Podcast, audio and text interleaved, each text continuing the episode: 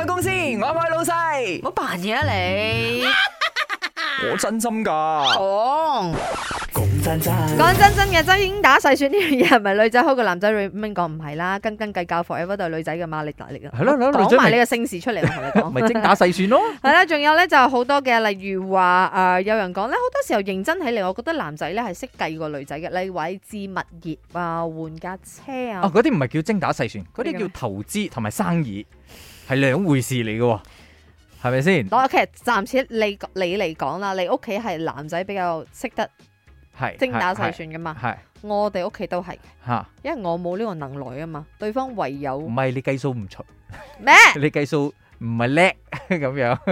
係我係唔識計數嘅，所以咪需要另外一個人幫我計咯。如果唔係嘅話，大家攬炒嘅但啫，係女仔精打細算係咪喺一啲 amount 比較低啲嘅咧先精打細算唔咧？一定嘅。但係最近郵費要我六十二個九，我係打死唔會俾 噶啦，真係。但係你你明白我買嗰樣嘢只六十蚊嘛，你冇可能收我六十蚊嘅郵費 啊嘛，我條數點計喎？我呢個唔係精打細算，呢、個 common 誒 sense。啊呢個肯定唔得 啦！你點睇啊？女仔係咪精打細算過男仔啊？只是阿明讲的，男生比较大算大数可以，女生算小数真的是什不么错。因为嗯哦，啊，男生你问他八万乘四万等于 多少，女生应该是讲三十二万的。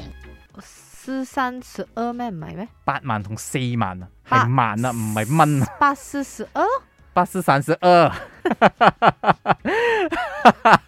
你喺完全可以印證到 你咪有啲人嘅話佢扮傻噶啦，冇理由巴斯都唔識噶。我唔係講笑，我喺度諗緊嗰個零頭嘅啫。 係 OK，啦所以佢嘅話齋，呃女仔計細數比較叻啲，男仔計大數叻啊嘛。問題係幾耐至計一次大數？日常生活就係所有嘅瑣碎數形成嘅。所以咪精打細算咯所以。嗱， 暫且一票俾女仔嘅，我話 mark 低先啦。 OK 我自己就俾咗男仔噶啦。嗯，我應該咁講，咁你叻計數就叻噶啦，唔係關男女關我。嗯係嘛？好似啊嗱，推唔知翻講咩啦。有次推翻咗我今日嘅呢個 set 題，講到精打細算係咪一般上女仔比較識計數過男仔咧？我愛公司，我愛老細唔，好扮嘢啊你！我真心㗎。講講真真。